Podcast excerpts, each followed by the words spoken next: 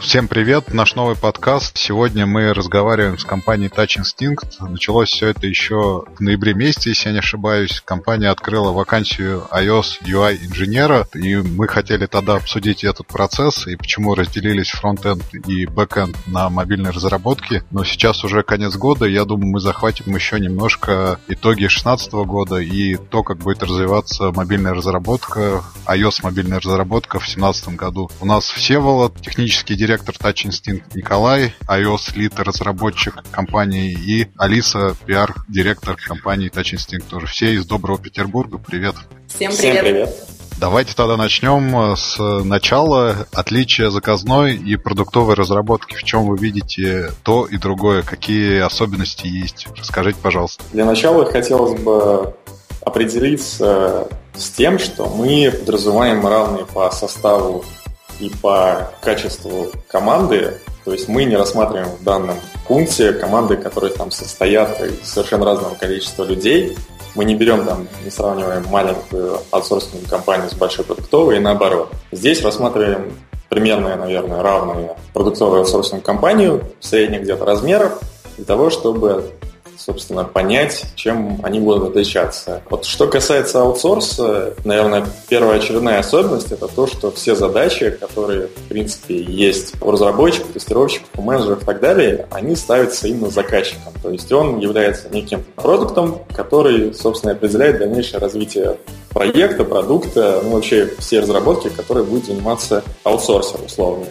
Вот. Во-вторых, изначально связанное именно с спецификой аутсорса, это то, что все проекты, которыми занимается аутсорсер, они имеют некое единачало, это архитектурные, технологические и так далее, поэтому все проекты, в принципе, похожи. И человек, который работает в аутсорсинговой компании, он может легко переключаться, в принципе, между большинством продуктов проектов компании. Из этого следует, что у нас очень малое количество так называемого legacy кода из-за того, что все продукты в основном новые, а также стремительно переходят на скажем так, последней разработки компании. Поэтому продуктов и проектов, которые, к примеру, можно там, встретить с технологическим стеком 2010-2011 года, их фактически в аутсорсе нет. Вот. Ну и, соответственно, из-за того, что у нас все проекты более-менее похожий, технологический стек одинаковый, у нас идет более быстрая скорость разработки из-за как раз наличия созданных ранее решений, которые используются в компании. Из минусов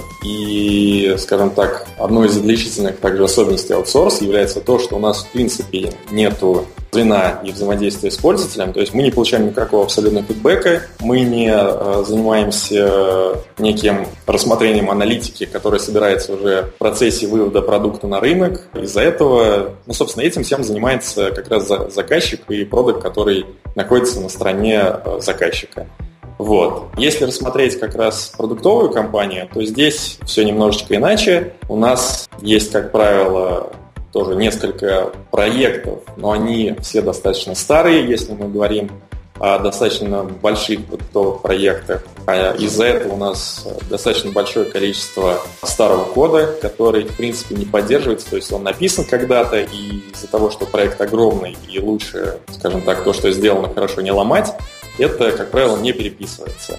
Вот. Как правило, также в э, продуктовых компаниях у нас есть, как я уже говорил ранее, несколько проектов, и, как ни странно, они очень редко похожи друг на друга, вследствие чего это возникает, как правило. Если в аутсорсе у нас есть команда, которая собственно, может менять и распределять людей, как она хочет проектом сама, то в продуктовых компаниях обычно под конкретный продукт, под запуск проекта набираются конкретные люди, которые, как правило, работают на нем достаточно большой промежуток времени. То есть он сопоставим с годами и так далее. В аутсорсе такого, в принципе, наблюдать нельзя. Что из-за этого еще складывается? Каждая фича, которая есть, э, каждая новая фича, функциональность, которая есть у нас в продукте, она как правило, либо пишется заново, потому что если мы возьмем какое-то стороннее решение, которое выложено в open source, то кастомизировать его под наши нужды достаточно сложно. И вот большинство людей, которые работают в продуктовых компаниях, которые мы знаем, они, как правило, стараются написать все-таки свое решение, которое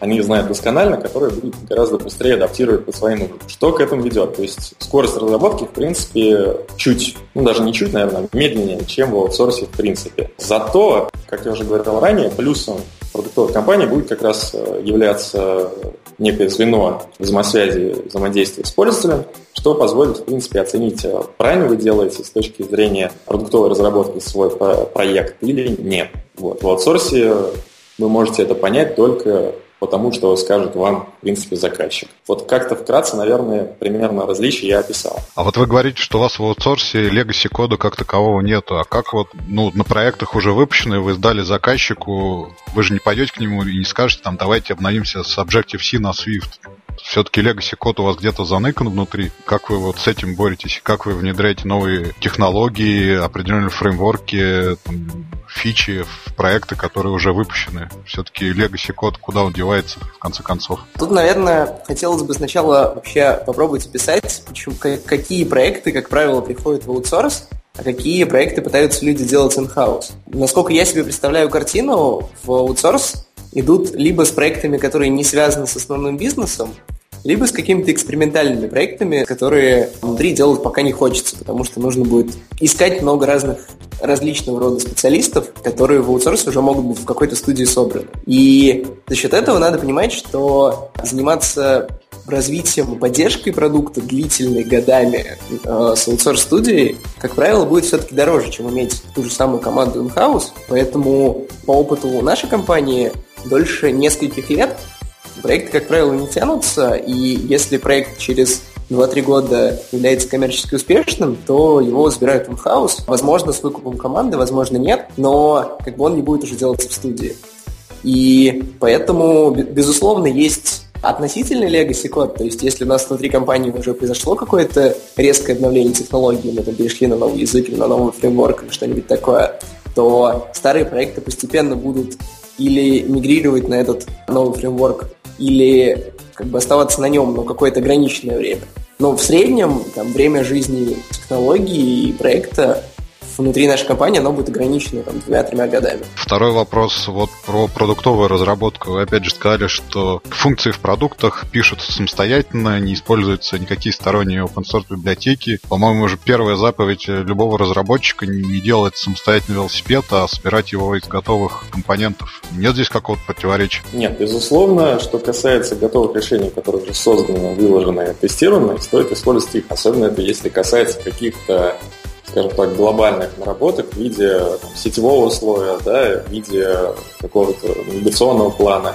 То есть они уже оттестированы, проверены разработчиками других компаний и так далее. Естественно, использовать стоит и даже нужно. То есть здесь писать точно ничего не нужно. Но вот если мы рассматриваем конкретно плоскость UI-разработки, э, то есть это всякого рода анимации, всякого рода кастомные элементы на экране, то как раз здесь open source показывает свою некую ограниченность, потому что вы, в принципе, не можете угадать то, что нужно будет всем разработчикам. Как правило, даже те библиотеки, которые, если рассматриваем GitHub, к примеру, имеют э, несколько тысяч звезд, очень часто не удовлетворяют требованиям, которые ставит, э, скажем так, заказчик или продукт вашего проекта. Потому что даже банально, например, если вам нужно, не знаю, какую-то кастомную анимацию, она располагается слева, то обычно она и располагается слева и нельзя ее сделать по центру. Поэтому проще всего написать один раз условно свое, что-то, что вы будете всегда использовать там, с гораздо меньшим количеством функциональности, с гораздо меньшим, скажем так, кастомизационным планом,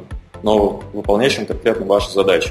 То есть глобальные технологии, естественно, в этом сколько мы не берем. Рассматриваем только в рамках, скорее, вот UI-инженеринга. Хорошо. Но раз уж мы заговорили про GitHub, про библиотеки и про технологии, давайте обсудим, что сейчас творится в области iOS-разработки в мире, в России, Touch Instinct, вот такая иерархия iOS-разработки. Что происходит? В принципе и в целом это достаточно закономерный вопрос. Наверное, пойдем, наверное, с более глобального что касается мира у нас, как ни странно, в мире большинство проектов, большинство вакансий, которые есть на рынке, уже на свифте, то есть огромное количество компаний, если не все уже пишут на свифте, количество legacy кода с каждым годом все меньше и меньше. Все библиотеки, которые, как правило, разрабатываются и укладываются в open source, они свифтовые. То есть из последнего, то, что было выпущено на Objective-C у больших компаний, это, пожалуй, только, насколько я помню, у Инстаграма библиотека, которая касается работы с Collection View.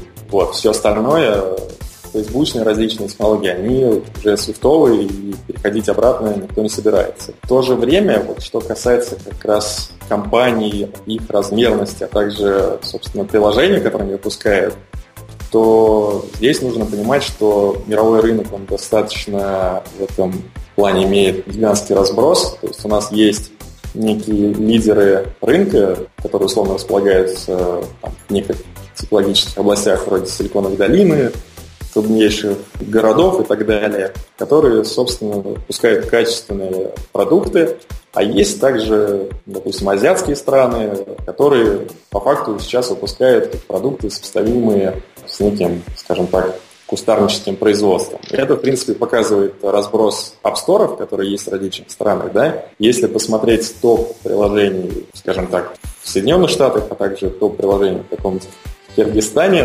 то вообще уровень приложений, наверное, будет совершенно разный. В принципе, уровень технологий совершенно разный. Ну, в принципе, это закономерно. Что касается России, как раз, раз уж мы заговорили о России, то здесь немножечко диаметральная противоположная точка зрения на вообще новые технологии. Большое количество, огромное количество вакансий на различных поисковых для работы с сайтов еще требует Objective-C, потому что огромное количество проектов, я повторюсь, находится на Objective-C. И это, на самом деле, достаточно грустно, потому что у нас действует политика, что, что собственно, не сломно лучше не ломать. Вот, это достаточно грустно. В связи с этим, естественно, большое количество legacy кода в проектах. На самом деле, страх э, людей, которые принимают решение о том, что переходить на новый язык или нет, он, в принципе, с какой-то, наверное, плоскости оправдан в том, что не нужно менять то, что уже построено там годами. Вот. За это, естественно, приходится платить тем, что у вас количество legacy кода увеличивается, увеличивается, архитектура остается на прежнем уровне, современные решения, соответственно, не внедряются. Что еще хочется сказать? Вообще в России достаточно малое количество компаний, в принципе, как продуктовых, так и аутсорсинговых, которые вообще имеют какую-либо мобильную экспертизу. Да? Тут на самом деле все достаточно банально, начиная постичь фактор то, что у нас как бы, в определенный момент доллар подорожал, да, и магнити выросли запредельной цены. Э, не все просто их могут купить для того, чтобы выйти на рынок. Вот. И Наверное, второй фактор, то, что, в принципе, специалистов из-за того, что мобильная система достаточно молодая, их достаточно трудно найти. В связи с этим как бы нет, во-первых, ни рабочих мест, ни специалистов, которые могут работать, поэтому в принципе, рынок достаточно ограниченный, и все, как правило, друг друга знают. Да? Если происходят какие-то конференции, все друг друга слышали, друг другу знакомы, как бы легкий обмен информацией происходит как раз между людьми различных компаний. Минус у этого, естественно, тоже есть. Из-за того, что все друг друга знают, как правило, у большинства компаний есть некие факты о том, что кантить кого-то из компании в компании нельзя. Поэтому процесс, э, собственно, найма нового разработчика, он еще более сложным становится. Вот. Но что радует, на самом деле, то, что ничто не вечно, ничто не стоит, ничто, все, все меняется. Очень большое количество продуктовых, особенно компаний, сейчас выходит в open source с хорошими, достаточно грамотными взвешенными решениями, которые можно использовать в своих проектах. И компания определенно есть, это огромный плюс. Что еще есть, наверное, стоит перейти теперь конкретно нашей компании. Здесь мы пытались объединить плюсы, которые сейчас есть в мире, то есть мы в свое время примерно чуть более года назад перешли на Swift, то есть все новые проекты у нас стартуют на Swift. Почему, можно сказать, немножечко поздно, а с другой стороны, немножечко рано, потому что после выхода определенной версии языка он стал более стабильным, то есть на Swift 1.x там писать практически нереально было, потому что он постоянно менялся, многие фичи вроде core и так далее, они не работали полноценно, как на старом языке. Почему немножечко рано? Ну, когда-то переход должен был состояться, потому что новый язык, он открывает собой гораздо больше возможностей, чем это было со старым языком. Вот. И то, что сейчас пишется на свифте там скажем, за N времени на старом языке писалось гораздо больший промежуток. То есть здесь оптимизация именно в сторону ускорения разработки. Это явный плюс. Что еще? В компании у нас достаточное количество времени уделяется вообще рассмотрению новых технологий, новых фреймворков, но, скажем так, не с точки зрения просто технологии ради технологии, да, а с точки зрения некой вообще оптимизации разработки и временной, и качественной. То есть мы рассматриваем, как правило, какое-то решение, или разработчик дается попробовать решение, которое хочет на своем проекте, то есть это не запрещается. После чего он делает некое резюме относительно этой технологии, мы смотрим вообще, можно ее применять, нет, какие плюсы, какие минусы и так далее. Вот. И если технология отлично ускоряет разработку, то стараемся внедрить ее на все проекты. Вот. Так у нас произошло и с э, реактивным программированием, и с Realm и так далее. Что еще хочется сказать? Сейчас вообще, вот конкретно в России, существует огромное количество технологий, которые сейчас появилось недавно модное слово хайп. То есть находится на хайпе как раз, которые то есть большинство людей вообще не понимает, зачем это нужно. Допустим, Viper, да? Это архитектурное решение, которое можно принять в своих проектах. Большинство людей как бы вообще не понимает, зачем его зачем оно нужно, зачем так люди сделали, а, но стараются как бы засунуть в свой проект, потому что сейчас это в тренде, почему бы не попробовать, если все используют, давайте мы, мы как бы тоже станем крутыми. На самом деле нет. Если вы видите технологию, которая сейчас находится в тренде, но не понимаете, зачем она вообще сделана, то не стоит ее пихать, скажем так, во все проекты. Проблемы, которые у вас потом будут, они, скажем так, намного больше. Особенно технологии, которые изначально не ускоряют разработку, а замедляют. Допустим, конкретно Viper, если вы не знаете, как его использовать, он существенно замедлит разработку на первоначальном этапе. Ну, из всего вышесказанного, наверное, можно сделать вывод о том, что конкретно вот путь нашей компании сейчас – это некая стандартизация, оптимизация вследствие вообще некого роста, то есть мы в последнее время достаточно сильно выросли. А почему так сделано? Потому что если, скажем так, не будет неких процессов оптимизационного плана, неких общих решений, то спустя некое количество времени, когда, скажем так, количество людей компании еще вырастет, то можно оказаться в небольшом, так, хаосе, который, из которого достаточно сложно будет найти выход. В принципе, вот касательно разбора того, что происходит в мире, в России и в нашей компании, я примерно пытался отразить вот нескольких предложениях. Спасибо. А можно у вас, вот, наверное, надо было с этого начать, э, с вопроса, сколько вы проектов вот сейчас в год делаете, и там сколько разработчиков, дизайнеров всего у вас в компании, если это не секрет? А, всего у нас в компании около 40 человек, из них где-то человека 3-4 дизайнеров, в районе 5-6 тестировщиков и разработчиков, наверное, около 20. А почему цифры не точные? Потому что, безусловно, они зависят от текущего количества проектов, и, безусловно, сейчас время средней работы человека в одной компании, оно находится там в районе где-то полутора лет, поэтому за счет того, что наша компания существует достаточно давно, эти цифры могут немножко плавать. Вот. Сколько проектов у нас есть? Я думаю, что сейчас мы ведем около 10 проектов одновременно, наверное. И всего у нас выпущено порядка 70 приложений. Э, релизов по времени можно посмотреть у нас на сайте портфолио. А с аутсорс э, разработчиками, дизайнерами что-нибудь э, работаете? Вы заказываете какие-нибудь вещи на стороне? Мы пробовали работать с различными партнерами и отдавать им какие-то проекты раз, разной степени сложности. Пока опыт показал, что мы можем сотрудничать в разделах бэкэнда и веба, потому что некоторым нашим контрагентам, заказчикам необходима ре- реализация полного стека под ключ, то есть нужно, чтобы был и сайт, и приложение, и сервер. И в таком случае мы как бы проявляем свою экспертизу в мобильной разработке и привлекаем партнеров, которые могут быть экспертами в вебе, например. При этом опыт показал, что сотрудничать с мобильными студиями оказывается не так эффективно, потому что те, кто делают хорошо, делают это, в принципе, достаточно дорого, и для компании это не так выгодно. Те, кто делают дешево, как правило, не дают результат того качества, который, за которое нам было бы не стыдно. Тогда хочу вернуться обратно к технологиям.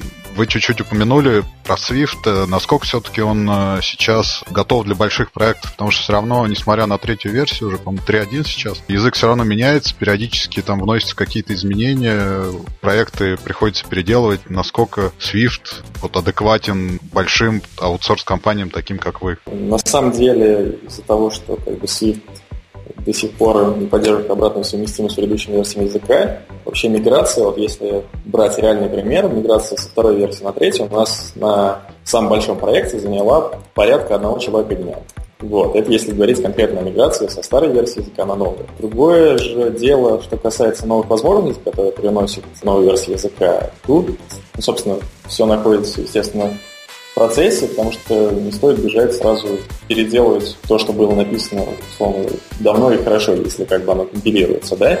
Но, в принципе, Swift идет по тому пути, что функциональность, которая в нем добавляется, она, скажем так, добавляет скорость разработки действительно. То есть там не появляется некий атовизм, который, в принципе, скажем так, просто для галочки. Язык свежий, язык молодой, и, в принципе, то направление, в котором он движется, оно ну, на мой взгляд, верно сейчас. А вы контрибьютите что-нибудь в него, участвуете вот в его open source природе? Или да. больше используете? Конкретно я не делал ни одного комита и считаю, что... То есть у меня есть знакомые, которые контрибьютят в сам язык, но, как правило, эти изменения касаются различного ввода, точнее, различного рода алгоритмических исправлений, добавление всяких сортировок и так далее. Я считаю, что добавление конкретных примеров в сам язык, ну, это не настолько кардинальная штука, чтобы стоит самому этим заниматься. Вот. Потому что, на мой взгляд, есть, ну, конкретно для меня есть более интересные задачи, которыми я могу в этот момент заниматься. Понятно. Если заниматься конкретно, скажем так, функциональностью, которая определяет парадигму самого языка, это совершенно другой уровень, этим надо заниматься на мой взгляд, full time. Вот, а добавлять всякие мелкие комиты, ну, нет, я не считаю, что это действительно важно сейчас. Хорошо, тогда мой следующий вопрос. Э, вот вы опять же говорили, что вы изучаете периодически новые технологии. Как вы смотрите вот на возможности кроссплатформенной разработки? Есть э, Xamarin, который Microsoft купил, есть э, React Native от Facebook. Что-нибудь смотрели в этом направлении? Насколько все это вот адекватно работает сейчас уже? На самом деле история нашей компании состоит в том, что мы несколько лет писали на Xamarin и занимались именно кроссплатформенной разработкой. А, слушайте, а метапы это не с вами у нас проходили? Нет, метапы не с нами, мы его заказали с Xamarin. Сейчас, а, наверное, Коля расскажет, почему. Да, то есть и с момента, наверное, как мы ушли в сторону нативки, прошло уже достаточное количество времени, то есть несколько лет. Мы, в принципе, не занимаемся, наверное, кросс-платформенное решение. Собственно, почему? Вообще нужно сначала, наверное, рассмотреть, что же такое кросс-платформенное решение и вообще парадигмы, которые предлагают данное решение. Зачем они вообще созданы, откуда появился этот тренд и так далее. Вообще любой телефон, которым пользуется, скажем так, юзер, он э, имеет несколько функций, сенсорных экран, да, и, в принципе, любое приложение, которое мы можем запустить, оно по логике должна быть похожа. Именно по бизнес-логике, которая содержится в этом приложении. Но есть одна проблема, что система, которая есть в iOS и система, которая есть в Android, они сейчас достаточно сильно отличаются.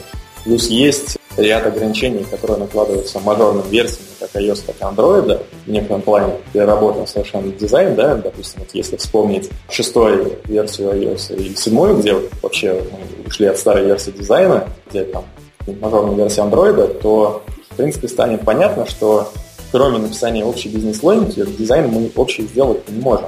То есть придется все равно допиливать, допиливать достаточно много, причем это достаточно обычно увеличивается, наверное, до 80% проекта. В итоге у нас получается какое-то одно общее приложение с двумя кодовыми базами. То есть с одной, естественно, кодовой базой, но под этой формы. Плюс достаточно много еще багов в самом Xamarin, надо признать это тоже, да. Вследствие этого разработка не то, что ускоряется, она, скажем так, замедляется. Вот. Плюс э, теряются возможности неких э, нативных фич, которые доступны конкретно в iOS и в Android. То же самое, в принципе, происходит, наверное, каждый год, да, у нас выходит какая-то новая, новая выходит какое-то новое кроссплатформенное решение, допустим, так было и с Кордовой, когда у нас было предложено, чего нам не сделать, э, если у нас веб успешно работает, почему не сделать веб-решение на мобильной платформе, будет также отлично работать. Не взлетело. Сейчас э, новый тренд это, собственно, React Native. В принципе, логика понятна. Давайте возьмем язык JS, который уже давно отлично показывает себя в вебе, и сделаем то же самое на мобилке.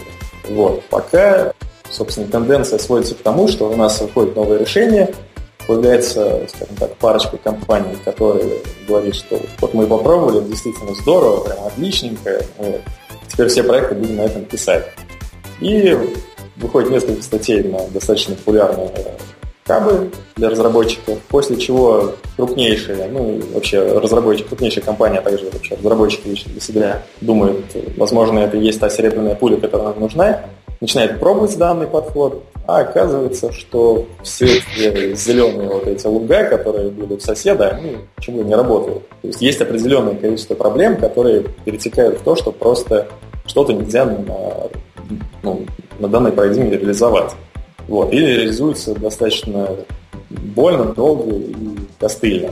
Почему опять не перейти на нативку, которая, скажем так, себя проявила достаточно хорошо, плюс, ну, как бы она специально для этого и создана, не надо придумать ничего нового. Вот, и в конце данный подход просто сгибается. То есть показатели разработчиков, которые используют, они падают, но пока вот тенденции такие. Тут еще надо заметить, что в мобильных приложениях на самом деле основной упор делается на взаимодействие с пользователем, потому что если бы требовалось не, ну то есть если бы не требовалось, чтобы юзеру было красиво и хорошо, то был бы достаточный веб-сайт. И так как упор делается на взаимодействие с пользователем, то бизнес-логики в приложениях на самом деле не так много, и в большинстве случаев она и так уже вынесена на сервер. А это значит, что выигрыш от кроссплатформенной разработки не такой большой, потому что фактически он может быть только связан с э, общей бизнес-логикой. А так как ее немного, то основные затраты все равно идут на написание UI, который в любом случае разный для разных платформ. Мы так плавно вырулили на следующий тогда вопрос. Какие отличительные особенности есть у iOS разработки? Насколько вот вы довольны дизайном, который вот вы сказали с iOS 7 версии по сравнению с материальным, допустим, у Гугла, который выпустил и который сейчас пользуется большим спросом, популярностью. В чем отличие разработки, ну, кроме там гамбургерных меню и всего остального? Есть ли какие-нибудь специфические особенности у iOS в этом плане? Вопрос как раз, наверное, логически вытекает из предыдущего. Здесь стоит затронуть как раз Swift, как малый язык на платформе. Почему? Потому что если мы берем Android, то там есть Java, который имеет некую, скажем так, уже достаточно развитую систему, да, в течение там, десятков лет, с решениями, которые были уже наработаны, протестированы и так далее. Вот. Если мы берем Swift, то сейчас, если даже рассматривать самые популярные библиотеки на GitHub, которые имеют десятки тысяч звезд, то, как правило, большинство из них, они просто мигрированы с Objective-C. Вот. Либо они скажем так, написано в системе, но достаточно еще хорошо протестировано. И таких решений огромное количество, поэтому, выбирая библиотеку на Swift, гарантировать то, что она будет работать как хочется, собственно, разработчику, практически нельзя, потому что все они, как правило, сырые, не устаканенные, поэтому версии там входят мажорные апдейты вообще с космической скоростью. В связи с этим, с выходом языка, платформа iOS, она немножечко, наверное, застряла по сравнению с Android, потому что если мы будем рассматривать как раз Android и вакансии, которые есть на рынке, то, например, на HeadHunter уже практически нельзя встретить одной вакансии на Android, в которых не пишется, что необходимо знание языке Java. Да? На iOS, э, на одной из прошедших конференций BLT, было выяснено, что на собственно, этой платформе реактивным подходом пользуются всего пара компаний на рынке. Это мы не берем о том, что не берем в контекст того, что вообще Swift пользуется достаточно малое количество компаний, то в качестве неких экспериментальных целей, да. В принципе, как-то так. Ну, то есть основное отличие это вот реактивное программирование у Android, а в плане дизайна вы видите какие-нибудь или просто это специфические да. особенности платформы? Вот как раз в плане дизайна я пропустил, что этот вопрос. Э, нет, в плане, еще раз, технологии, я повторюсь, что дело совсем не в реактивщине и не, скажем так, подходом к базам данных. В том, что у Android как раз есть экосистема, которая была написана еще до Android. То есть все решения, которые есть на Java, легко можно, в принципе, интегрировать на Android. На iOS такой системы, к сожалению, нет. То есть э, Objective-C, в принципе, до разработки iOS использовался, как правило, только на Mac, был не очень популярным, то есть найти iOS-разработчика на заре развития практически не представлялось возможным, то есть приходилось просто учить всех заново, там, переходить с плюсов, с C и так далее. Вот. Подождите, можно я спрошу? Все-таки Java, которая использовалась до Android, мне кажется, она немного отличается. И ситуация с, с приходом разработчиков старых джавовских в Android, ну, мне кажется, немного утрировано, нет? На самом деле Java вся та же самая. Ну, то есть сейчас вышла новая версия Java, допустим, там восьмая, скоро выйдет девятая. Но на Android ее официально нету, и есть только некоторые синтаксические порты. А так Android это вполне себе Java 6, которая вышла там еще в 2000-х и успешно живет. И все библиотеки, с которые используются в Android для каких-то глобальных системных задач, они все действительно взяты с Java. Там содержится огромное количество там, тысяч строк кода, полностью покрытое юнит-тестами, покрытое всякими разными статическими анализами и прочее. И это все можно спокойно использовать. Единственное, что в Android есть некоторая своя, своя специфика, так как это... Ну, фактически Android — это большой физический интерфейс к Java, на уровне того же, как есть был там AutoSwift для Java исходный, то как бы Android это просто еще один большой графический фреймворк, ну, естественно, с некоторыми своими особенностями, с э, жизненным циклом Activity и так далее. И, естественно, есть некоторое количество фреймворков, библиотек, которые сделаны для того, чтобы этот фреймворк поддержать, да, чтобы жизненный цикл Activity там удобней связать с нитками и прочее но достаточно много различных решений Java можно переиспользовать. И на самом деле важно даже не сколько именно библиотеки кода, сколько сам подход. То есть все программисты Java знают, что такое статический анализ, и регулярно его применяют там, в своей работе. Они там знают, что такое continuous integration, и выросли на нем, и будут его использовать всегда. А iOS, как правило, был разработкой более кустарной, и там редко встречались какие-то большие команды, из, ну, то есть все-таки было больше каких-то индивидуальных действий разработчиков. И поэтому, ну, то есть, безусловно, сейчас это уже не так, но исторически так сложилось, что решения для iOS они поддерживаются, ну, как бы, имеют меньшую историю, поддерживаются только, ну, в основном, в первую очередь поддерживаются только Apple, а Java инструменты поддерживаются всем комьюнити. Так понятнее, спасибо. Тогда вернемся все-таки к iOS, к дизайну. Вот вы решили разделить мобильное iOS направление на две части, и сейчас у вас есть, насколько я понимаю, фронтенд и есть бэкенд. Каковы причины такого разделения и насколько это ускоряет, упрощает работу вашу как разработчиков? Что вот происходит в этом направлении? Вообще сразу хотелось бы уточнить, что на данный момент разделения какого iOS на фронтенд и бэкенд у нас нет. Это вакансия скорее сделана в экспериментальных целях для того, чтобы подтвердить нашу теорию о том, что, собственно, то разделение, которое было в вебе, оно сработает в мобилках. Почему, собственно? Потому что если раньше iOS это было несколько фреймворков, скажем так, одна версия системы, и количество информации, которое есть на платформе, достаточно ограничено, то сейчас количество новых решений, новых статей, новых подходов сильно выросло, и разработчику, в принципе, чтобы, скажем так, успешно, быстро и качественно разрабатывать, нужно уже давать некую специализацию. Почему, собственно, на фронтенд и бэкенд понятно, как бы здесь мы не придумали ничего нового, мы просто взяли это с веба. То есть э, один человек, который больше любит отвечать за бизнес-логику, ему больше нравятся логические задачи, он, соответственно, будет решать все вопросы, которые связаны с сетевым слоем, с самой логикой. Второй человек, он будет как раз заниматься кастомным UI, анимациями и, собственно, взаимодействием с пользователем что, собственно, будет как раз за счет специализации ускорять разработку. Что будет, в принципе, наверное, являться обязанностью данного человека, это ну, как бы все банально, это я уже сказал, это создание каких-то кастомных UI-элементов, различного рода анимации, а также сложной верстки, если она будет присутствовать на экране. Из этого, исходя, можно сделать вывод, что UI-инженер будет тратить, наверное, большое количество своего рабочего времени на как раз создание вот этих кастомных UI-элементов. Кроме того, будет очень тесно взаимодействовать с дизайнерами, потому что, скажем так, он будет нечто среднее между каким-то UX-инженером и iOS.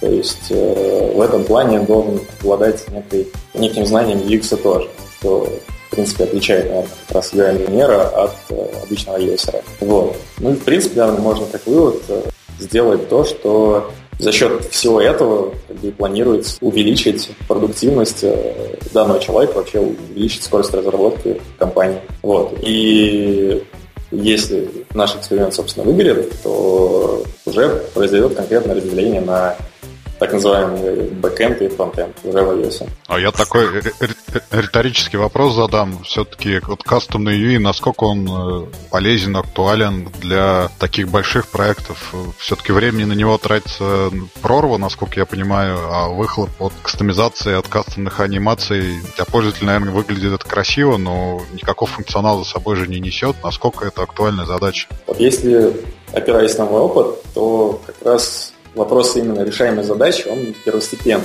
Почему? Потому что если у вас, к примеру, приложение, которое должно оплачивать какие-то минимальные услуги, естественно, вам никакой кастомной анимации, как правило, не нужно. Вопрос в интерактивности и повышении, собственно, кастомизации UI возникает в приложении, которые изначально ориентированы на некие развлечения пользователя. То есть различного рода интерактивные чаты, видеоблоги. Вот сейчас последняя волна – это как раз стримы и всякого рода подкасты. То есть там пользоваться именно интерактив необходим, и здесь это рассматривается как раз как некая киллер-фича, которая, собственно, будет притягивать и удерживать пользователя в приложении. Если у вас этого нет, а если более функционал с э, нативными элементами, то ну, пользователю это будет неинтересно. Зачем? Как-то так. Второй вопрос вот, про взаимодействие дизайнеров и разработчиков. Все есть мнение, что одних другим нельзя допускать, и других к одним. Как у вас выстроен процесс передачи вот сделанных макетов, не знаю, интерактивных прототипов в руки разработчиков? Насколько здесь есть проблемы, если вообще они есть? И вот этот человек, который будет сидеть между дизайнерами и разработчиками, он, ну, достаточно редкий. Насколько вы надеетесь его быстро найти, не быстро, или я не прав в этом отношении? Вопрос достаточно интересный, потому что в комментариях к вопросу достаточно есть категорические высказывания. А, как я себе это вижу? Ну, естественно, люди должны между собой общаться, да, как минимум. Процесс коммуникации это, в принципе, нормально, особенно между членами команды, потому что если мы рассматриваем разработку как оперативный процесс, да, то у нас идет дизайнер, разработчик, тестировщик и сдача. И по кругу, по спирали. Поэтому, собственно, почему дизайнеры и разработчики, по моему конкретному мнению, должны между собой общаться? Потому что дизайнер, в принципе, не всегда знает техническую подоплеку и технические возможности разработчика. То, что ему сделать быстрее, то, что ему сделать дольше и так далее, в зависимости от э, кейсов, которые, собственно, рисовал дизайнер. Дизайнеру, к примеру, в принципе, если он знает некое пользовательское поведение, у него есть, к примеру, несколько кейсов, которые можно нарисовать один и тот же элемент, ему из этих кейсов, приведем такой условный пример, а, все равно какой выбрать. Для разработчика один кейс, допустим, займет 2 часа, второй займет неделю. Естественно, если мы не имеем процессов коммуникации между дизайнером и разработчиком, давайте подумаем, какая вероятность, что мы выберем неделю. Если будем судить по грубой статистике, 50%. Итого у нас каждая вторая фича будет занимать вместо двух часов неделю. А по UX у нас никакой выгоды не получим, они равноценны. Это первое. Собственно, второе. У дизайнера есть свой взгляд, как правило, у любого на некие особенности UI и UX платформы и так далее. И у разработчиков, как правило, есть такие же взгляды. Почему же, собственно, не дать им обсудить то, к чему люди придут как к какому-то общему решению. И если целиком разработка дизайна, то есть вообще дизайн проектирования находится на нашей стороне, почему не дать скажем так, дизайнеру услышать мнение разработчика, потому что он может пойти и сказать, что вот этот кейс, допустим, можно заменить каким-то более простым, исходя из своего опыта, да, когда он уже реализовал какие-то похожие решения. Скажем так, дизайнер действительно скажет, что как бы для меня эта разница не, не принципиальная, для пользователя тоже, а в разработке это, скажем так, сократит существенное количество времени. Поэтому процесс коммуникации, он, наверное, очень важен. Что касается сроков, которые мы планируем найти данного человека, вообще у нас было уже некое количество собеседований на данную вакансию.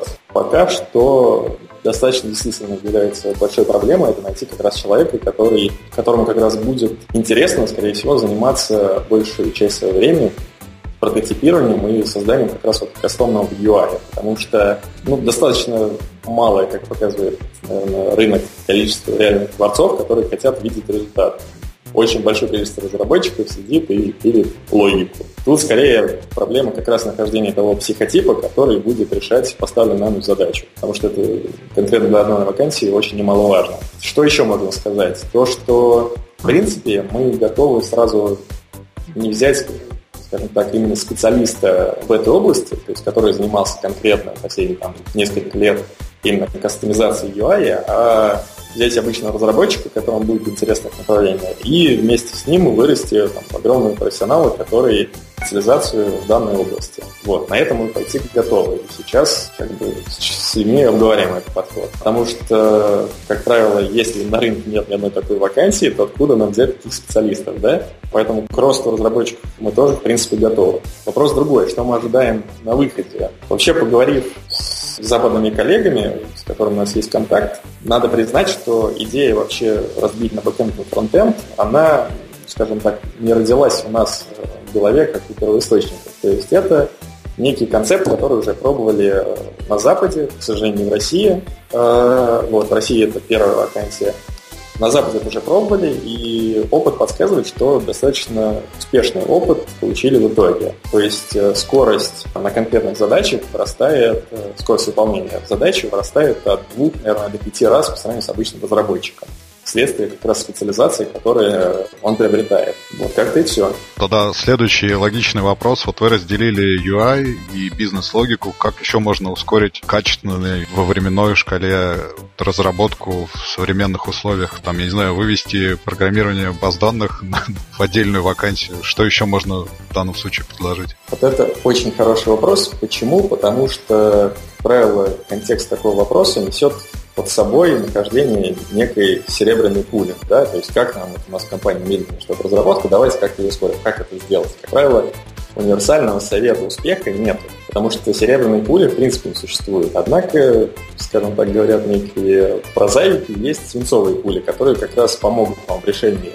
данного вопроса. То есть, как я это вижу, любая оптимизация, которая есть в компании, любая стандартизация, которая позволяет ускорить разработку, то есть, в принципе, решает в некоторых вопросах а, разработчика пространственная мысль. То есть он знает, что конкретно писать нужно вот так. То есть это различного рода стайл-гайды, различного рода общие библиотеки, различного рода скажем так, маленькие вики-статьи, которые разработчик будет применять у себя на практике, они как раз и ведут к тому, что повышение вот даже конкретно решаемых задач на несколько процентов и суммарное количество всех этих решений, которые есть в компании, оно приведет к тому, что разработка у вас действительно увеличится на процент, который видим глазу. То есть общее решение такое, что просто поочередно пытайтесь приносить что-то новое в виде оптимизации, стандартизации и так далее. А в Touch Instinct есть такой архитектор, вот как в матрице Седой, который сидит за множеством экранов и который управляет вот этой стандартизацией, принятием новых технологий, кто вот управляет ну, на самом высоком уровне вашим технологическим стеком? А, на самом деле, в связи с ростом компании, функции никогда не сможет выполнять один человек. Чем больше будет размер компании, тем больше будет уровень иерархии, на которых должны будут приниматься такие решения. На данный момент в Touch Instinct есть лиды по каждой из платформ, которые принимают соответствующие решения на уровне платформы, Плюс есть некоторые общие собрания обсуждения, в которых обсуждаются стандартизации и какие-то общие практики на уровне компании, потому что сейчас в платформах тоже есть ряд общих решений, которые можно применять, тот же RX, например. Вот. А в рамках именно платформ, да, как бы выбора фреймворков, стайл-гайдов и прочего, это сделано на уровне лидов платформ. Как бы, чем дальше будет расти компания, чем больше будет не людей, тем больше будет появляться каких-то отделов, подотделов, которые могут применять стандартизацию внутри себя. Окей, и мой тогда, наверное, последний вопрос. Вот вы сказали, что надо огораживать э, разработчиков стандартами, всякими гайдами, вики-статьями. Все-таки программирование мобильное, оно вот совсем недавно было таким творческим процессом, а сейчас оно вот становится таким общепринятым, стандартизированным просто бизнесом, делом, или это не так? А, да, это так. И надо просто понимать, что промышленное программирование вообще это скучно. И а, все, что в программировании есть интересного и нестандартного, требующего очень много головы либо творчества, это, как правило, исследовательские проекты. Как только вы начинаете получать за работу деньги, то вашей основной задачей является то, чтобы у вас был хороший продукт, чтобы он устраивал заказчика, чтобы он устраивал пользователей. Соответственно, вам нужно его сделать за известный бюджет как можно быстрее, потому что все это живые деньги.